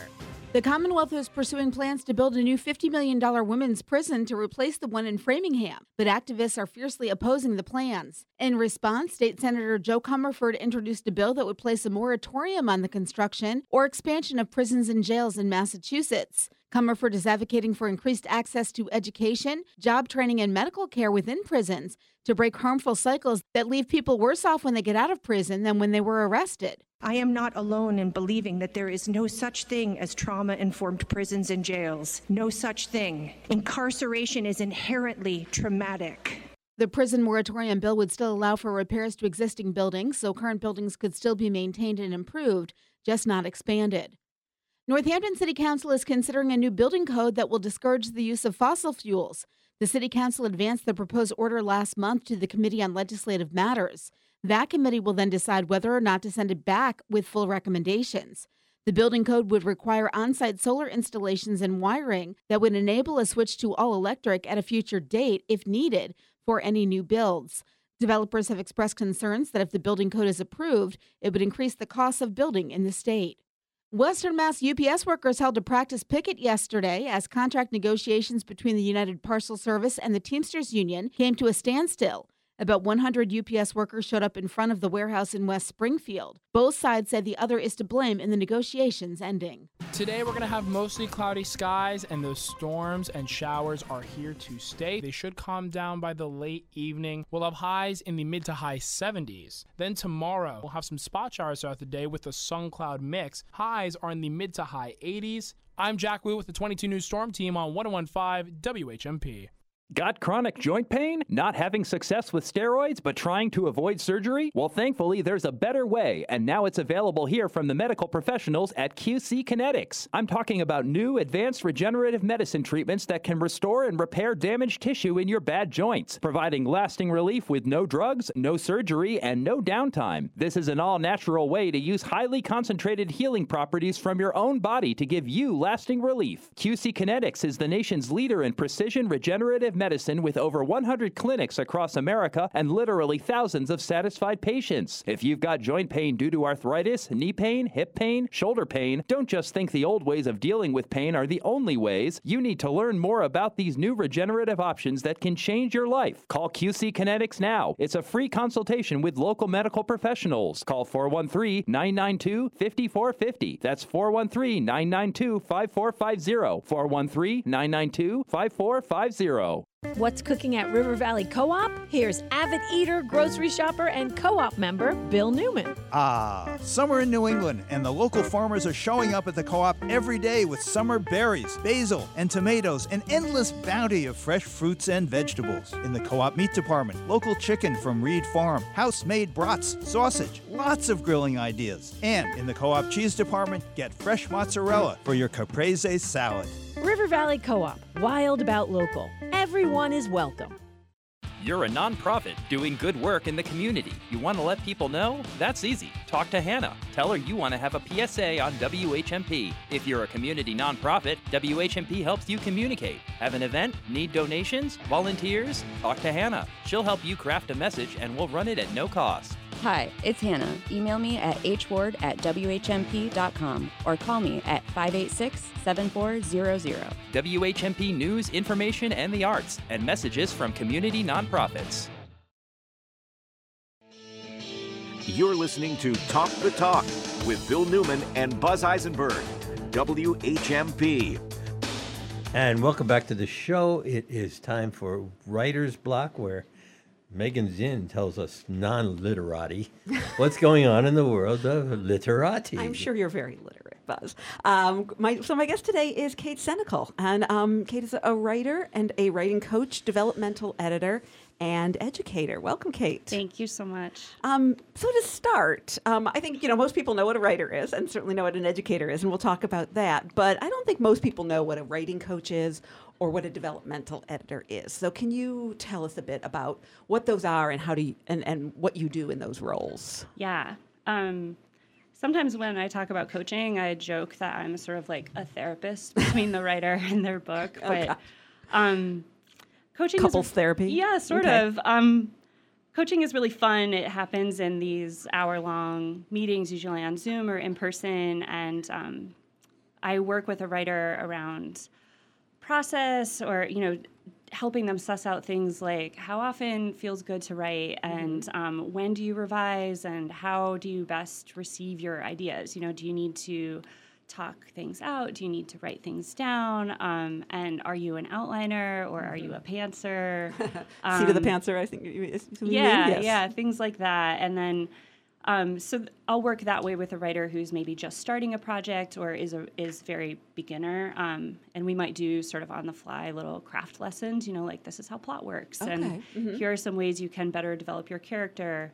And then with writers that are further along, I'll read pages ahead of a session and give them comments, and then Mhm. we spend the time talking through the comments and brainstorming how they might address them or you know, just checking in on sort of like what's the vision and is this really getting us there? What if you tried this? Or, you know, and then I can offer deadlines and homework mhm. and some people just like to know that they have a meeting with me coming Yeah, up. yeah. Um, so then they're like, oh, I got to get the pages in because I have to send them to Kate. Um, so it's a really fun process. yeah. yeah. And the developmental editing is sort of like it's it's like a big picture assessment. Mhm. So um, someone will send me a draft of a short story or a full novel, and I'll read it and then write them margin notes or a long letter that's sort of like, this is what I see the plot is doing, Mhm. and here are where I'm seeing plot holes, or this is where I didn't understand the character, or I had questions about this, and then I might make recommendations about the next phase of revision. Um, so depending on where the draft is, if it's a really early draft, then Mhm. I'll sort of move through an assessment of all technique. Yeah. But if it's close to done, then I might do some copy edits or um, some smaller picture suggestions. Yeah, um, yeah. So it's really about kind of meeting the writer where they are. How, well, in terms of where the writers are, maybe this is for both of you, um, Megan and Kate. How did sometimes people have problems finding their voice? Mhm. They know what they want to say, but they don't know quite how to say it. How do you help somebody find their voice? Oh, Yeah, that's, that's a a, great really question. that's a fun one. Um, you know, one exercise I might have writers do is to write a scene from the perspective of all the characters that are present. Mm-hmm. Um, and I might suggest that they work in first person, even if the book is in third, um, just so they can feel what it's like to talk from somebody else's point of view. Um, or sometimes I might have them reach for their real life and think about a conflict they've had recently and tr- and write that story Uh-huh. as themselves and Yeah, then write smart. that story from the perspective of somebody else. Or to reach for somebody who has like a big personality in their life and and try to embody that voice. It's like an elaborate game of pretend. It can be really fun. And Yeah, you know, fun. once you lower the stakes in that way, the writer can get a little loose creatively Mhm, and the mhm. process becomes fun and then there's a different way in. Yeah, play a little bit. Yeah, yeah. I love that. Um, and so you also teach. Um, not you don't just do the one-on-one coaching and and editing. Tell us about the courses that you teach. Yeah, so right now, um, I, my teaching is really centered on this um, new community based offering I just rolled out that's called Book Buddies. Mhm. So it's a membership based ongoing series where writers will either um, join one of two groups. One is a output group that's focused on generative writing. So we work with prompts, we write together for an hour, and then um, writers might share some parts of what they wrote, and then we talk process and craft. And um, and then the input group is more focused on feedback. Okay. So both groups meet bi-weekly and there's a community Slack channel that everybody is in touch with each other and there's a book club that they get to go to bi-monthly and there's some in-person events. So Mhm. the idea there is to create a sense of camaraderie, Mhm. um, a sense of community. Writing can be so lonely. So solitary. Um, yeah.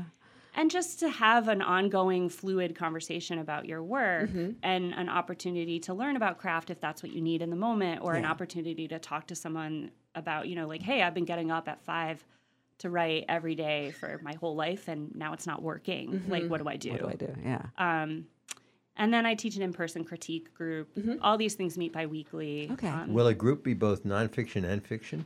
yeah, yeah. So I work with all prose writers. I love poetry, but I'm terrible at it. So I don't. I don't coach people in, the, There- in there that are other area. teachers for that. yeah. So essay writers, memoir writers, Mhm. short story writers. I write fiction personally, so that is sort of like what I might gravitate for. But I love working with memoir writers. I think it's so cool. I could never be brave enough to just like Lay your lay feel like here is my story and all of its truth. Um, I like to hide behind fake things. Hide behind um, fiction. Sure, yeah. Um, so my guest is, is writer and editor Kate Senecal. Um, and um, how do you how do you approach your classes? I mean, what? Um, well, you it sounds like you it's a mix sometimes of of direct critique, maybe sometimes more on the positive end of the critique, not necessarily the negative. But sort of how what's your approach to sort of your philosophy of teaching writing? I mean, I like to think of myself as more of like a facilitator rather than a Mm. teacher, where Mhm. I'm sort of helping people assess their own needs as a creative person and to discover themselves as a creative person. Um, and so the classes I teach are geared toward offering up a, a bunch of different systems Mhm. um, Mhm. and helping the writer think through what might work for them. And then, of course, I mean, there is real tactile stuff to learn about technique. And um, so that's a lot of my role too is writing lectures about um, what exactly is plot, how do you create narrative tension, how do you develop a character. Um, but there's no one way in. Mhm. So I, I think that's the beauty of teaching is like you want to create an effect that sort of feels this way, um, and you can get there using six different highways. Yeah. So which one do you prefer? Mhm. Yeah. Um, so, Kate Senecal, um, how do people find more details about your services and your courses? So I have a website. It's katesenecal.com. Um, so you That's can, easy. Yeah. an easy Um, one. Yeah, and on Instagram, right with Kate is my Instagram handle. Oh, that's nice. Yeah. That's nice. Have Yeah. you tried out the new one? I haven't. Okay, threads. We, we, don't, we don't need to talk about that. um, um, well, great. I think we'll take a break and um, we'll come back and talk a little bit more about your writing and about writing in general. Great. Thank you. This is Talk the Talk with Bill Newman and Buzz Eisenberg. Hi, Thom Hartmann here. Be sure to join me noon to 3 Eastern Time, Monday through Friday, right here on the Thom Hartmann program. Occupying the media three hours a day, five days a week for We the People. On 1015, 1400, and 1240. Join me noon to 3 Eastern Time, Monday through Friday, right here on the Thom Hartmann program. WHMP.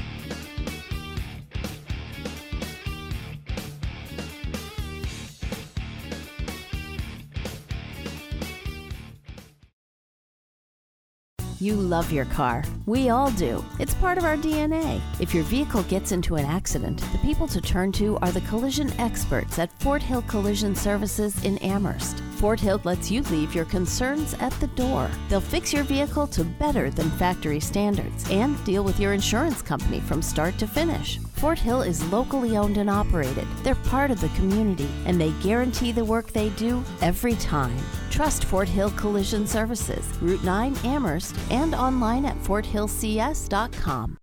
Are you tired of feeling like a watchless hero in a world full of timekeeping villains? Fear not. Hero Watch Repair is here to save the day. With over 20 years of experience and a heroic five star customer rating, Hero Watch is the ultimate superhero of watch repair and customization in the Valley. These heroes possess the power to buy, fix, sell, and customize watches like no other. They'll swoop in, rescue your timepiece, and restore it to its former glory. Call Avery at Hero Watch Repair, Easthampton. I grew up in a normal home in a normal town. All of a sudden, everything got crazy. I didn't talk to anybody about the way I was feeling. I was scared and I was alone. I started drinking. I just didn't want to deal with what was happening in my life. I knew about AA, but thought I was too young. I found out I was wrong. If you have a problem with your drinking, why don't you give AA a call? Alcoholics Anonymous. It works. Look us up. Online and in person meetings. For more, call 413 532 2111 or visit westernmassaa.org. You're listening to Talk the Talk with Bill Newman and Buzz Eisenberg. WHMP. We're back. Uh, this is Megan Zinn with Writer's Block, and I'm talking to Kate Senecal, who is a writer and writing coach and, and developmental editor and educator. And, and during the break, we were having a great conversation more about writing, which we should have been having on the on the air. And um, Kate was talking about um, w- working with a writer who is doing doing essays and doing braided essays. And we were really fascinated by what is the concept of braided essays um, and braided writing. Can you tell us about that a little bit? Yeah, so the idea is that you might take three different threads of a thought Mhm. um, that have some overlap ideologically, and you Mhm. would structurally arrange them so you sort of move through the three sections over and over again, so the experience feels like a braid of Really- ideas. Really interesting. So you can find connections between things that don't seem connected, like the rise of AI and the grief you feel when a parent dies. Oh, Um, cool. And then, you know, it's Mhm. the writer's exposition around the research that sort of ties all these things together in an interesting way. Wow, that's very cool. Yeah. AI being artificial intelligence. I'm just, wh- what is that? Like an obituary that's written by a machine? that could be a way to link it together yeah for sure you know so say someone talks about the experience of their mom dying and like a way to parse through the grief grief is that they asked chat gpt to write an obituary and then you might write a scene that Yeah. Talks about what chat gpt says specifically about your Oh, mother yeah, yeah. and whether that's eerily specific or totally off base and that's devastating in some way i mean it could be really Yeah. cool Turns out it, the mother was a robot. yeah right or chat chat GPT as therapist, right. which is probably happening already. it's, it's coming for us it's coming for us. Um, how did you how did you get into doing this work? Um, to the teaching side of it, and the Oh, coaching. wow. Um, you know, it happened in a really piecemeal kind of Mhm. way. I started to do these one off gigs with schools, um, you know, like that run creative writing programs for adults, and I was teaching um, in the. I taught at UMass for a little while. I taught research writing, and then I was teaching at HCC the freshman comp, and um, and then really once COVID happened and Mm. everything went on Zoom, suddenly, you know, there was a wider audience. Yeah. I was not sort of beholden to the local area, and um, it didn't take very long before I could make this my full time. Wow, that's great. Yeah, it was really That's cool. great. Particularly in this area, there's so many people, there's so many writers, and so many people who want that kind of support. So you are also a writer. Um, so tell us a little bit about your work. You're you're working on a novel currently, correct? I your first am- novel. Yeah, I just finished the first draft of a novel. Um, that's set in the 2016 2017 election era. um, I'm interested in talking about that time because it feels like a very rare historical moment where Mhm. while we were in it, we knew we were in it. Yeah, you know that yeah. things Mhm. um, Mhm. things were about to change in a irrevocable way, and I also think it's the moment where we started to lose the capacity to speak with nuance in public Mhm. discourse. Mm-hmm. And it was sort of a reckoning between our public and our private Yeah. selves. And that is analogous to what all of the characters are facing Mm-hmm. in their personal lives. I'm sorry, we have to go back to that. Lost our ability to speak in nuance. What does that mean? Well, I feel like politically we kind of like moved into camps, you know, yeah, like, black, very black and white. and um, because things are happening in tweets or online, it's like you just get the base kernel and then conversations kind of spiral. Yeah. Or, you know, it's like you're sort of pushed into a position, but that position might be nuanced. You think about the way that we were talking about. Oh man, I don't even know if I want to like, Yeah, you know, we like the pick any political issue, and Right, it's like right. there's like you either think this or you think this, but the reality is all of the issues are complicated, um, and many of us hold nuanced and complex opinions, and there's not a lot of space to parse through that Yeah. in the public discourse. I Right. think. Yeah, I think that's really true. Can you tell us a little bit about sort of the general plot and characters, or is it too early for that? Yeah, you? I think you know there's a character who's who um, is grappling with her desire to be a creative person and Mhm. not a mother who Mm. becomes pregnant Mhm. and then has to deal with that and her um, you know her husband who is sort of grappling with some climate terror but a deep desire to parent and that feels like a conflict for Yeah, him okay. um, and a child character who's in middle school trying to figure out you know who he's going to be and they all kind of mix together in a pot of uh, crises and strife and sometimes hilarity. I Mhm. hope. Oh, you good, know? good, I hope good, it's funny good, sometimes. Great. Um, my, my guest is Kate Senecal, writer and uh, writing coach and editor. Um, what do you love about this? Is kind of backing up to you. Your teaching and your coaching. What do you love about that work? Oh man, so much. I mean, I just find the creative process to be so interesting, and everybody goes about it in a different way. Um, so that process of figuring out what a person needs to create is so fun. It's like a logic puzzle every time, Mhm. and it's just it's an exciting emotional experience to have and it's full of vulnerability and roadblocks and um, exhilaration and so to be part of somebody else's uncovering of a story or um, or just like seeing somebody develop some confidence when Mhm. they're you know you can be really afraid to be vulnerable and then once your story starts to move that you know the client might start to light up and get really excited and that's really fun to be a part of Yeah, it must be thrilling to get to the end point too to see somebody like f- complete their novel and move it on to the next yeah yeah stage. yeah I had a my first um, developmental editor client just got published, and that was really cool. Oh, that's fantastic! Mm-hmm. Wow, that's very exciting. I won't ask you to name name that, but I'll ask you afterwards. Um, uh, so, um, what what how is you know being a teacher um, and a coach and an editor? How does it how has that impacted your own writing? Oh, you know, both in great and debilitating ways. You know, it's like my I have to hold a lot of space in my brain for other people's projects, and it can be challenging to make space for my own. Um, you know, my creativity gets tapped out at the end of the day Mhm. from coaching, Yeah. and then I can't really work on my own book. But I've gotten really diligent about finding space. Um, so that's actually been good container for me. Um, that's like I know that something is going to take from me in this area, so I have to preserve the time.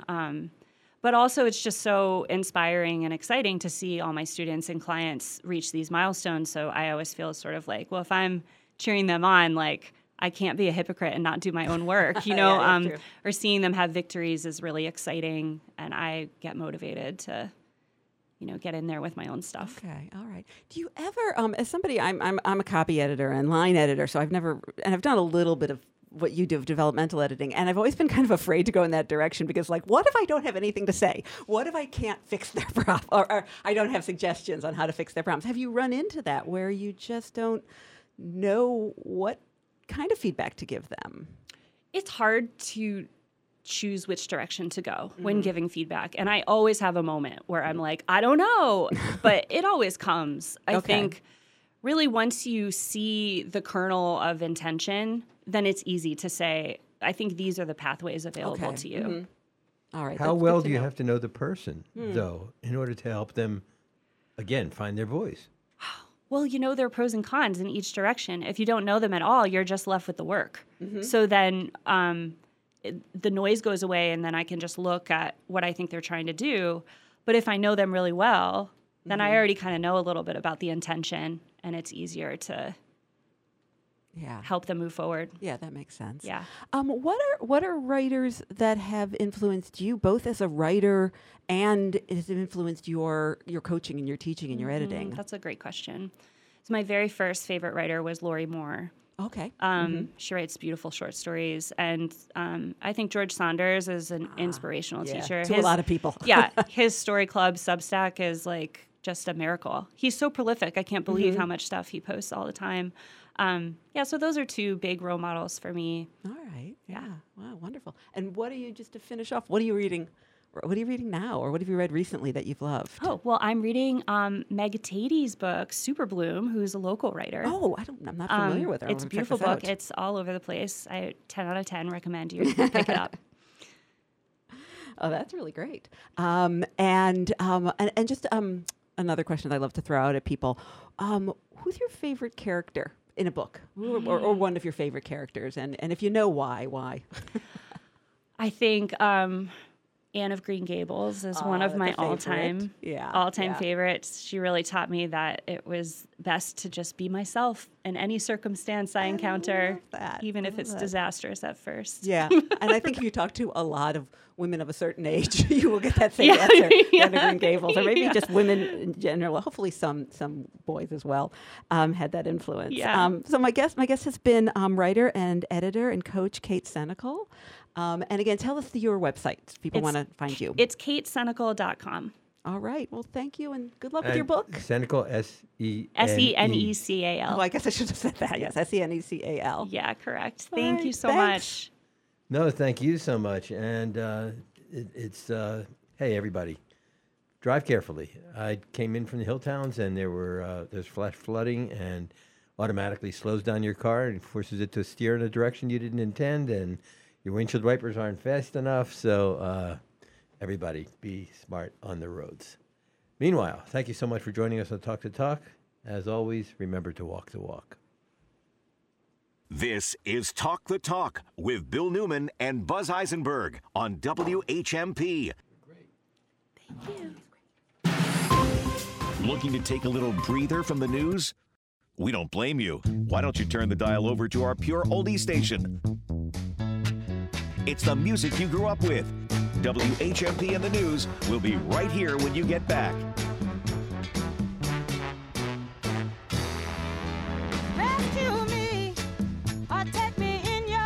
The Valley's Pure Oldies, 96.9 and 100.5. Imagine working hard for so many years and reaching your retirement only to find out there's an issue with your pension or 401k.